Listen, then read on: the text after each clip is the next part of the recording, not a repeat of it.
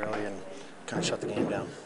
Did you like your pushback when they did score? It seemed like you guys did have some jump, did have some looks.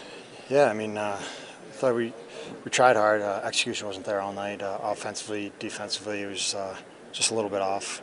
So I mean, you can't really win games that way. Just uh, against a team like that on a back-to-back, I'm sure you guys are thinking, let's let's get after them early. Just to see them score that opener, that must be tough. Yeah, I mean, it was kind of a fluky goal, and uh, it's definitely something you don't want to give up, especially in the first uh, few shifts of the game. But uh, overall, we just got to be better. Thanks. Thank you. Read that, Mark Fain.